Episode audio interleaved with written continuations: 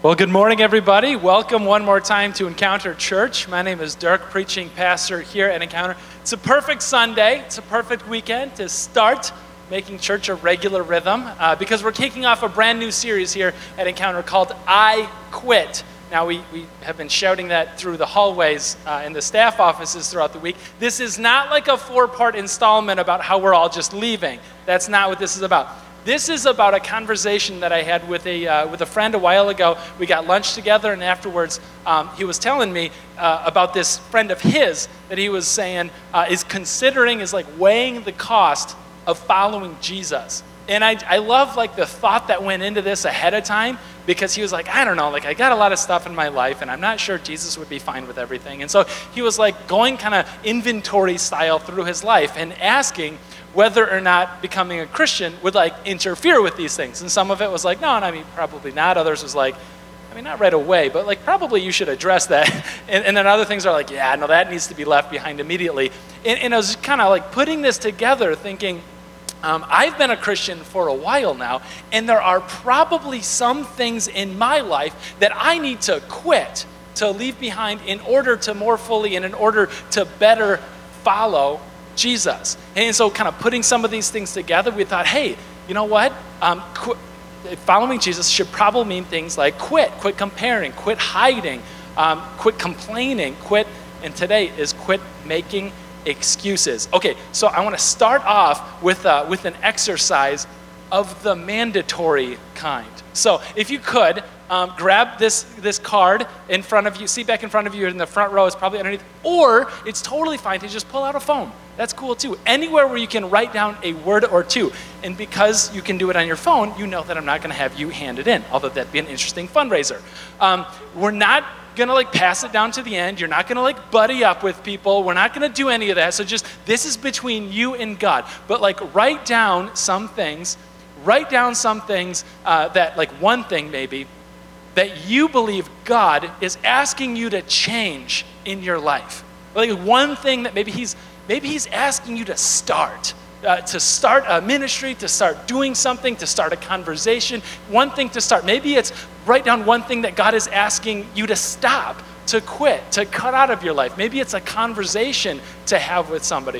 One thing that God is asking you to change. If, if you're sitting next to somebody right now and they're not writing anything down, not even like the word private, like congratulations, you're sitting next to Jesus because he's the only one here that doesn't need to change at all. Okay? He rose from the dead last weekend, and he's sitting next to you this weekend in church.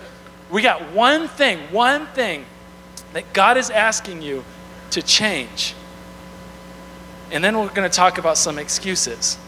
Uh, maybe, maybe, maybe the thing that, that God is asking you to change is uh, like a financial thing. Maybe He's asking you to like get out of debt. Like that'd be amazing, right? Maybe, maybe it's a spiritual thing. Maybe you see this banner out there in the lobby that says that we bring people far from God to new life in Christ, and you're going, yeah, I want to do that. And I've been thinking about a friend, a neighbor, uh, somebody uh, at work. I've been thinking about a family member who, who needs to experience the new life of Jesus. And, and I think God is asking me to invite them to church. You know, in Easter, we kind of like did a whole big thing about that. And, and, and like, yeah, that'd be, yeah, that'd be so great. And I think that God is asking me to do that thing, right? That's a great one. Write that one down. Or, or maybe, uh, maybe you've seen the other banner that says, We experience God daily. And you're like, I could probably stand to experience God a little bit more fully throughout my week, maybe throughout my day. This is a bit off topic, but I'm going to share it anyway. Um, it's, uh, we did this survey in, uh, in November, and uh, it was great, and it was helpful for a lot of different reasons, like planning and everything. But um, one area kind of fell on, and this is this I'm, that's my fault. I got to own this one. But one of the questions, this was a bad question, but it was like asking about prayer, because hey, I mean, we're probably like prayer is an important part of the Christian life, and we wanted to help everybody to know, like, hey, you know, you should, you should pray. You know, wherever you are, just kind of ask the question. And what the survey had turned up is that like we as a church, like we experience God daily in prayer, like all the time, like multiple times all a day, kind of all the time. Like we are just like living the monk life, praying. I thought, I don't. That was probably not like a well worded question because after a little bit of digging, we found out that like we count the kind of prayers that's like, uh, "Dear Jesus, bless this food, Amen," as experiencing God daily, and like that's a good rhythm to have, like a little blessing over lunch. But like if you're like me and you're like, "Bless this food, Jesus, Amen," and you open your eyes to a McDouble unwrapped in front of you, like maybe we should spend a little longer praying over that, right? That's a big ask. Uh, like, may, dear Jesus, if you could turn water to wine, you can do something with my Wendy's four for four, right? Like, we can do this. But like, maybe, maybe you're like, you know, hey, I want to pray, I want to experience God, and that's the thing that I'm going to write down. That's what I'm going to target, like throughout this series or maybe this week, right? Maybe it is a health thing about that, uh, that McDouble that I mentioned earlier. Maybe whatever it is. But, but the reason, the point, uh, one more on this one, is that when we write something down, when we have that thing that God is asking us to change, make sure that it's God who's asking you to change it. Otherwise, it's just you, and it's just a New Year's resolution that you'll give up mid January anyway, right? This is God asking you to root something out of your life or to add something to your life or to have a conversation or to speak truth, not behind somebody's back, but to the person directly. Like, make sure it's God asking you. Otherwise, good intentions come from you, God intentions come from Him. See what I did there? That's pretty awesome. Um, thank you. tomato. That's. Um, Okay, okay, so it's God who's asking you to do this thing. Now, when you do it, this is the difference. It could be the same thing, but for a different reason, right? But God never promised to make you happy. He did promise to help make you holy. So, so this might not be an easy thing to do all the time, but I think it is a good thing, and I think it is something that's better for the world and for Him at the end of the day. Um, could look like the same thing. Maybe it's that experience God daily piece, and maybe it is something to do with prayer. Only you're going to come at this thing with a good intention would be I'm Dirk seems to bring this up every weekend, and I'm tired of feeling guilty, so I'm going to start praying so that way I won't feel guilty anymore. That's a good intention. A God intention is coming at this thing going, you know what? Relationships of any kind take work and effort and take communication. And communication with God kind of looks like reading the Bible, listening to Him, and praying to Him. And if my relationship with God is like any other relationship I've ever known, I need to communicate. Otherwise, I just have a belief system when I could have an actual relationship. Could look like the same thing, but with different intentions behind it, with different grounding behind it. You've got something.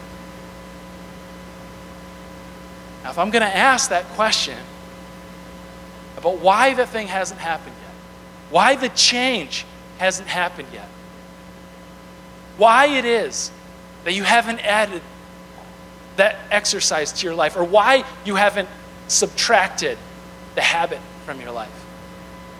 I'm guessing that the response is probably going to sound like a pretty good reason to you.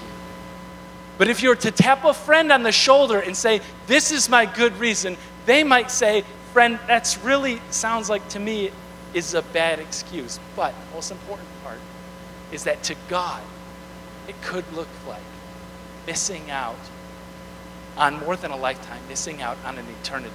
To, to Jesus, this could look like nothing short of missing out on the full, complete, abundant life, the present life that Jesus came to offer us and to talk so much about. Let's listen to some, some of those excuses because I don't think they've changed very much in the last couple thousand years. If you have a Bible with you, turn it on, and we're going to go to. um, turn it to, uh, to Luke chapter 14. The words are going to be on the screen behind me. Luke chapter 14, and we're going to pick it up in verse 15, where the conversation starts like this When one of those at the table with him, that's with Jesus, heard this, he said to Jesus, Blessed is the one who will eat at the feast in the kingdom of God. Now, if you're like, that's a weird conversation to start with, right? If you're kind of like looking at this thing going, that seemed like a little out of left blue. Were they just maybe talking, uh, talking about a feast in the kingdom of God? No, not at all. You know, they're talking about the weather. You know, it's unseasonably cold out, and got no idea. And the one guy at the end of the table is like, Blessed is one who will eat at the feast of the kingdom of God. And I'm going, that guy's probably not going to get invited to the table next time we, we come around and do this. But we're going to have some humility and approach this and say, maybe if something doesn't totally make a, a lot of sense to us initially, it did to them. In this case, we can kind of see from the context that Jesus isn't having a dinner party with, I'm going to say, the fun crowd, the tax collectors and the sinners, the people who are just there to have a good time. Jesus is not having dinner with those types. He's having dinner with, I'm going to say, the serious people, like the religious people. He's having dinner with the Pharisees. And, and what they're doing is they're sort of sideways, but pretty direct because everybody kind of knew why they invited him there. Um, but they're grilling him. They're grilling him on his belief systems. And, and what they want to know is that if, if he's going to be welcome in their homes, if he's going to be welcome in their villages, they want to know whether or not what he's saying is something that they would personally agree with. And, and so, what he's doing right now, is this guy's asking this question, he's asking this kind of like loaded question that there's a bunch of ways to come out, and he's wondering what Jesus thinks about this. He's quoting Isaiah 26, it's, uh, it's, uh, it's 6, maybe 25, 6 through 9. He's quoting this passage, this familiar passage to them about when the Messiah comes. Right? Like when, when the Messiah comes and, and rescues us all, he's to have a banquet, a wedding feast. I mean, he's going to have this, this awesome meal spread out on a table. And he's going to invite everybody, all his people, uh, to this table. And then he's going to have this spread of the best meats and, the best food and the, and the aged wine. And on top of that, when the Messiah comes and invites people to this table and to experience this feast, He's going to do more than that because the Messiah himself is going to remove the shroud of shame from the people. The Messiah is actually going to get down and is going to wipe the tears away from their eyes. Like you see the scene that he's describing. More than that, he says the Messiah is going to, is going to swallow up death itself, which is this awesome picture and totally unrelated, but the word for, for death in Hebrew is mot, which is also the word for mouth. So he's like, and the Messiah is going to swallow up the swallower called death. And I love it, and it's super random. But, but you get like this picture of the Messiah and the coming of the kingdom. And it's so perfect, and it's so glorious. What kind of excuse would ever be good enough to miss out on that?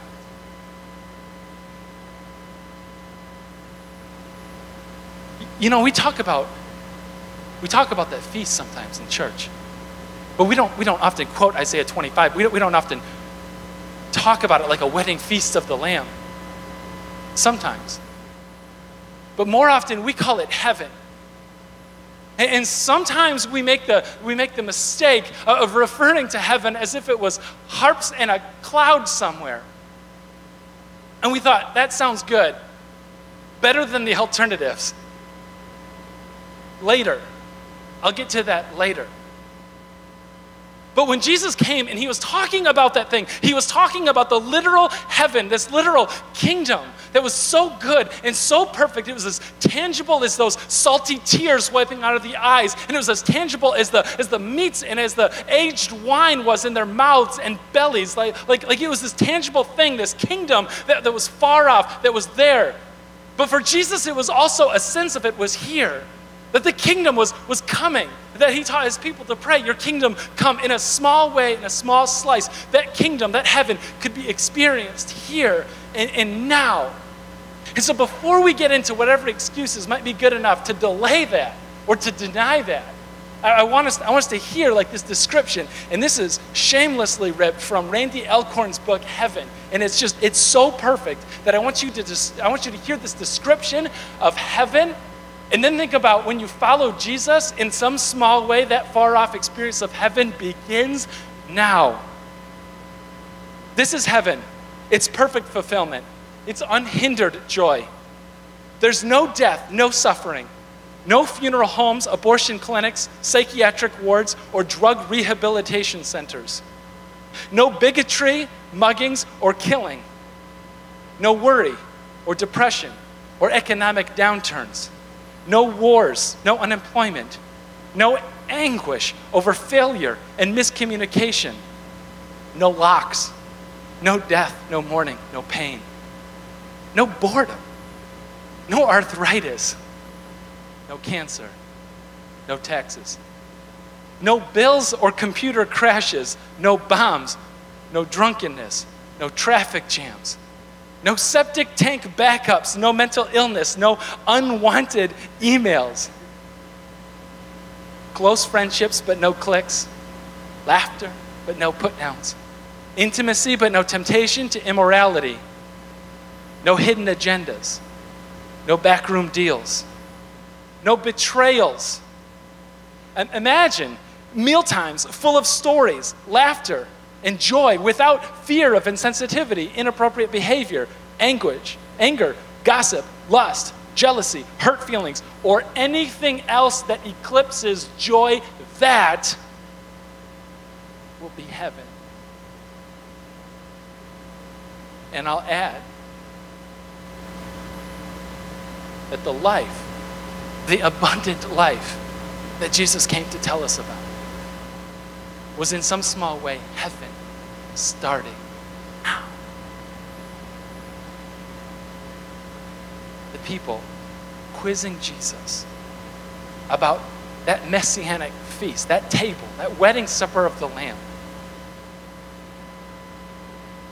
They couldn't quite take it. Verse 16, Jesus answers their quiz with a story. And I just love how clever Jesus is. You should consider following him. It's a good move. Jesus replied, A certain man was preparing a great banquet and invited many guests. At the time of the banquet, he sent his servant to tell those who had been invited, Come. Everything is now ready. It's part one of a two part invitation. Verse 18.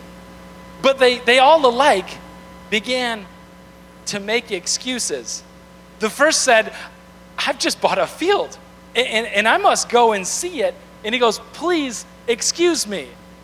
Now, don't get me wrong, buying a field was a big deal in the first century. I mean, buying a field was such a big deal that you had to make sure the drainage was right, that it wasn't too wet or too dry. Uh, on top of that, the growing season was the winter, uh, so the sun was, was low in the sky, and you had to make sure that it still got enough sunlight so that things could grow.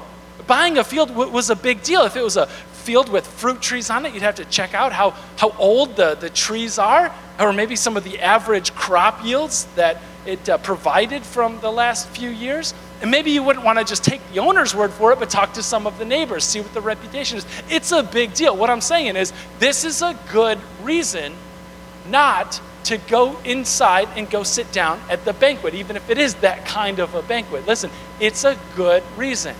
The next one, he continues. Jesus says in the story, verse 19, another said, Hey, I've just bought five yoke of oxen and I'm on my way to try them out. Please, excuse me.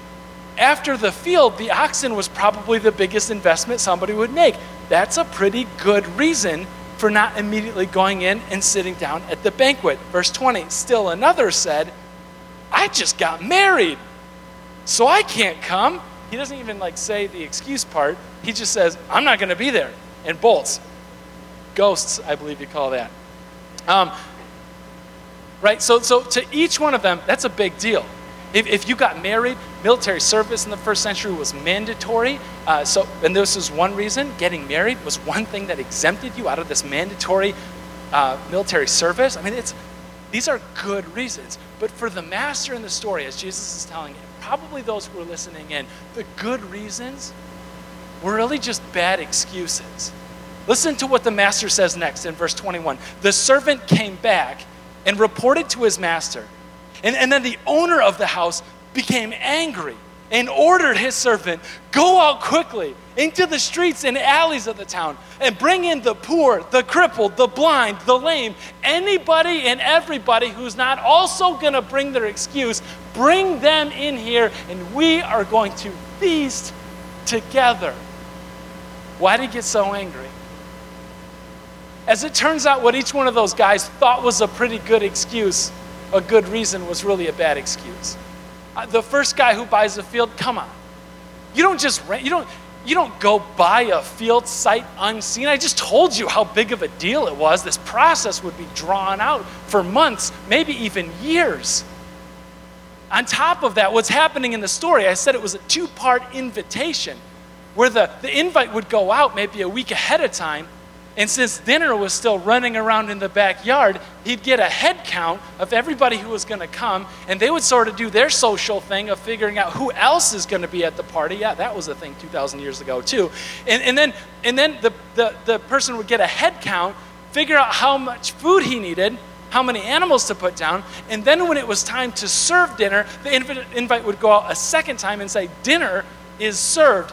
These guys are saying, I'll accept the invitation on the first hand, but when it comes time to sit down at the table, suddenly I just bought a field. Right? When it comes to sit down at the table, I just bought five yoke of oxen. Good reason. No, bad excuse. Oxen are notoriously fickle animals. They had to be yoked, they had to be matched perfectly. Otherwise, they'd go all cattywampus. You wouldn't get any work done. Like, you don't just throw a bunch of these animals in, in, a, in, an auction and be like, I'll take five pairs. No, no, no. You don't. It's like going to, going to an auction and buying a ton of trucking equipment and then, like, oh, hey, I should go see if those trucks run. It's like, no, no, you do your due diligence ahead of time.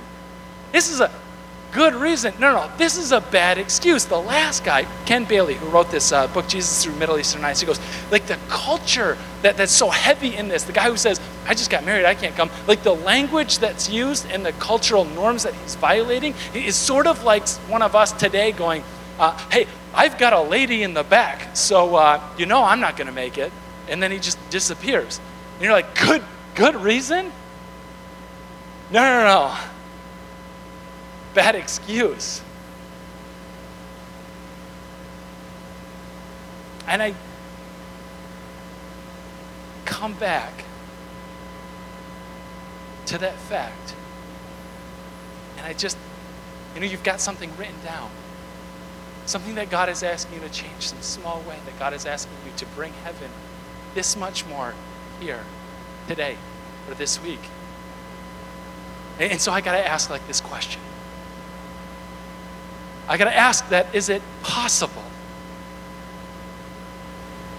Is it possible that what you see as a good excuse is really just a poor substitute for that full, that abundant, that present life that Jesus came offer?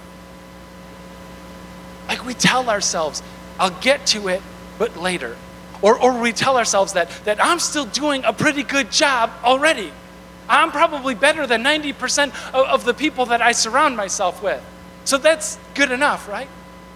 Like we tell ourselves that, that, that I'll get to it, but it's just that if, if my boss would only, I will, but, but if my employees would only, I will, but when my kids are a little older, I will, but when it's a little more steady enough, and we put, present excuse after excuse after excuse, and we look at it and we go, hey, these are pretty good reasons, tap somebody on the shoulder and go, friend, that's a pretty bad excuse, but to God, it's none of those things because God is saying, you're missing it, you're missing out on the greatest possibility, the greatest potential, not the easiest, but the most fulfilling life you could have ever possibly possibly imagine. And that doesn't include even heaven on the other side. Don't short yourself. Look at the thing that you have written down and tell it, I quit making excuses. I want to tell you about this guy who just said, I'm done, I'm quit making excuses. And I can't tell his story better than he can tell his story. So I'm just going to read for you what he has written down. He said that, uh, that I was day tripping to Vancouver from Seattle and stopped in for lunch at a little cafe. And from my window, I saw a young teenage girl out in the cold, squatted down in a closed up business doorway, holding a small bundle in her arms. She was panhandling. People were mostly walking by, ignoring her, and she just looked broken. So I finished up my meal and I went outside. I went through my wallet and I, I thought I'd give her $5 for some food. I got up to her and she was sobbing. Looked like she was maybe 14 or 15 years old. That bundle in her arms was a baby all wrapped up. Felt like I just got punched in the chest. She looked up, putting on a game face, and asked for some change. I asked her if she'd like some lunch. And right next door was a small quick trip type grocery store where I got a can of formula for the baby, very young, two, three months old, and took her back to the cafe, though I'd just eaten. She was so thankful. She got a burger and just inhaled it, and then some pie, and then some ice cream. She opened up. We talked. 15 years old, pregnant. Her parents became angry and she was fighting with them. She ran away. It's probably been a year now. So I asked her if she'd like to go home. She got silent. I coaxed her. She said her parents wouldn't want her back. So, so I coaxed further. And she admitted that she stole $5,000 from her dad. And it turns out $5,000 doesn't last long when you're a 15 year old on the streets. Very tough. She didn't want to go back. She did want to go back, but she was afraid no one wanted her back after what she did. We talked more, and I wanted her to use my phone to call home, but she wouldn't. I told her, I'll call and see if your folks wanted to talk more. And she hesitated and gave bad excuses, but eventually agreed. She dialed the number, I took the phone. Her mom picked up, and I said, Hello. Awkwardly introduced myself. And said, Her daughter would like to speak with her. Silence. All I heard was crying. I gave the phone to the girl, and she just sat quiet, listening to her mom cry. And then she said hello, and she cried. They talked. She gave the phone back to me, and I talked to her mom some more. I drove her down to the bus station and bought her a bus ticket home. I gave her $100 for incidentals, some formula, diapers, wipes, and snacks for the road. I got to the bus and she just cried and said, Thank you, thank you, thank you, over and over. And so I gave her a kiss on the forehead and a hug, and the same for the baby. She got on the bus. He writes, I got I get a Christmas card from her every year. She's 21 now and in college. Her name is Michaela, and her son's name is Joe. Friends, I think that God is asking you to step out and to do something, or to say something, or to give something, or to quit something. And I think that chances are you probably already know what that thing is. And that thing is now standing in between you and the abundant life, the Jesus filled life that He came to tell you about. Maybe it's time to realize that that good reason that's preventing you is really just a bad excuse. And it's time to say to Jesus, Yes, I'm all in.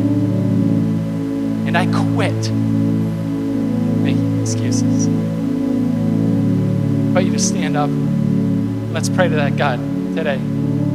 The God who very much and very tangibly is asking you to pick up that phone and to call Him. Come home. Dear Jesus, we sing songs like, You gave it all, you chose surrender, so will I. God, we confess to you that that is, that is aspirational language at best. And God, we come to you as a weak, half hearted people with one foot in, and maybe even more than that, out the door. We come and we proclaim you as the king with a kingdom. We proclaim you as the king of our hearts, and we are your kingdom. But God, we are a fickle people and we need your help. Holy Spirit, come inside of us and wreck us in the most beautiful way to stop making excuses, to stop putting up reasons, Lord, and to start living the Jesus filled life, not later, not in eternity, not on a cloud with a harp somewhere, but Jesus right here and right now, because you are the King and we are your loyal subjects. In Jesus' name, amen.